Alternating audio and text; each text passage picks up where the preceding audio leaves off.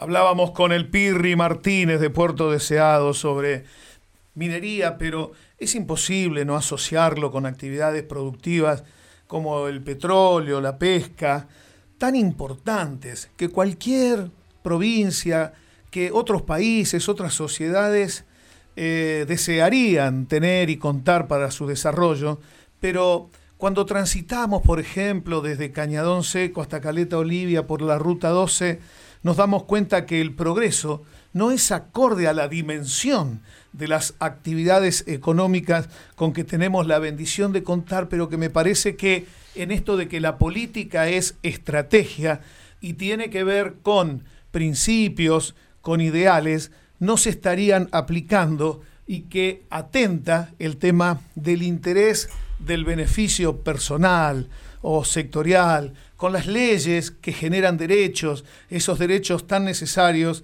Lo importante es la aplicación, y para su aplicación, para hacerlas útil, debe haber control. Lo que caracteriza a un partido político son sus ideales y sus principios, es la ideología, ese conjunto de ideas que caracterizan a esa colectividad, ¿no? A ese colectivo que tiene que ver con principios, que son modos de proceder, las formas de hacer las cosas, generalmente en cuanto a la ética.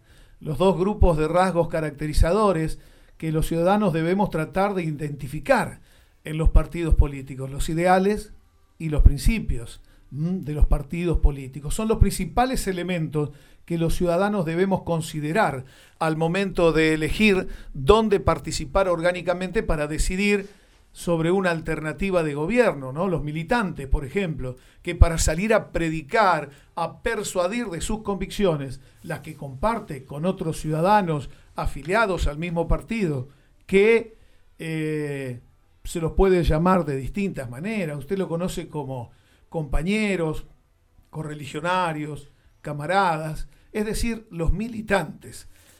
También los ciudadanos o partidarios deben distinguir los ideales y los principios que le dan identidad a su partido, pues elegir mediante el sufragio, el voto, conscientemente, implica definirse por una ideología. Y los principios de quienes se proponen para representar al pueblo ocupando el gobierno tendría que ver con eso, ideología y principios. Pero en lo práctico y concreto, lo único de esto que pragmáticamente está claro es que nada de esto queda claro.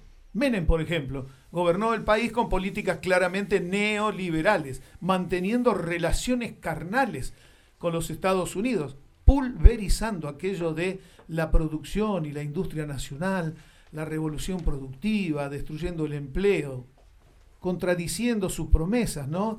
Tal la de salariazo junto a la de revolución productiva, ¿se acuerda? Y lo grave es que el peronismo no se hizo suficientemente cargo de tamaña violación a los ideales y los principios de ese partido, el partido justicialista, que profesa esencialmente independencia económica, soberanía política y justicia social. Los radicales, por ejemplo, recién hablábamos con uno de ellos en Deseado, los radicales que forjaron a partir del legado de Raúl Alfonsín, con ideales y principios irigoyenistas, vieron sucumbir su impronta con la alianza Cambiemos. El neoliberalismo del terrible endeudamiento, el neoliberalismo de la timba financiera, de la fuga multimillonaria de divisas a favor de amigos del entonces presidente Macri, empresarios multinacionales, empresarios criollos, que lejos de cumplir con su eslogan proselitista de promesa cero, nos dejó un país inviable, sometido por la inconmensurable deuda y una pobreza estructural intolerable. En ambos casos, en los dos ejemplos, la falsa militancia tuvo mucha responsabilidad. Y cuando la militancia no es lo que debe ser, las consecuencias, amigo, son devastadoras y las paga toda la sociedad, porque los que deben militar, que deben hacerlo sobre ideales, militar sobre principios. No se tiene que confundir militancia con prebenda. La búsqueda de prebendas lamentablemente es generalizada en la política, la cultura de la prebenda, la palabra que cobra significado, prebenda, cuando se busca caracterizar una práctica que realizan generalmente autoridades concentradoras del poder para mantenerse en ese lugar de privilegio y mantener los beneficios personales, a la que se prestan quienes se ofrecen como, y lo digo encomillado, bancadores rentados del jefe. ¿Recuerda usted? Recordemos, el programa pasado escuchamos un audio del principal secretario del gabinete municipal de nuestra ciudad, el que pusimos al aire en el programa anterior, donde arenga a pseudo militantes, mal llamados militantes, a salir a bancar en las redes sociales al jefe. No se trata de militantes políticos, amigo. Se trata de un circunstancial apoyo rentado que, lejos de tener coherencia con esa expresión tan trillada que suelen decir que yo soy un soldado político, usted lo escucha, yo también, se parece mucho más a la de un soldado arancelado de la política, es decir, un mercenario, al que si no le pagan puede cambiar de jefe, basta con que le paguen. Ser militante es ser leal a la ideología y a los principios, no al líder. No hay que confundir. Y cuando el que se aparta de esa ideología y esos principios es el conductor, es el gobernante, es responsabilidad de los militantes dejar bien claro que es él quien dejó de representar al partido. Prestarse a la prebenda hace mucho daño a la sociedad, pardito. Quizá transitoriamente al soldado rentado de la política le vaya individualmente bien, un tiempo. Pero cuando es desechado, toma conciencia del daño que le ha hecho a sus hijos, a sus nietos. Porque lo que forja un porvenir es el apego al modelo de país, de provincia, de ciudad que queremos y que creemos que es mejor para generar trabajo, ciudadanía responsable y fundamentalmente derechos.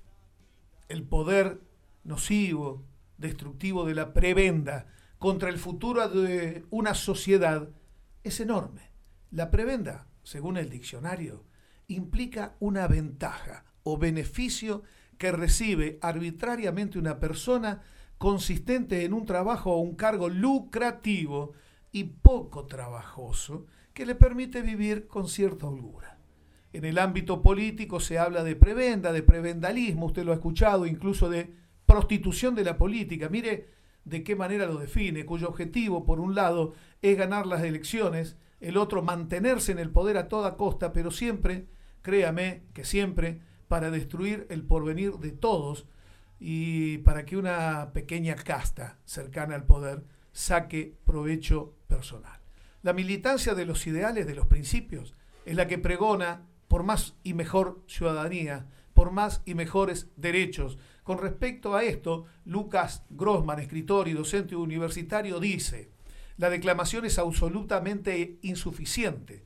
Los representantes de la sociedad deben generar los derechos, pero fundamentalmente articular mecanismos que efectivamente permitan que la gente acceda a esos derechos, que se entere que tiene esos derechos y que tenga medios efectivos para hacerlos cumplir a esos derechos.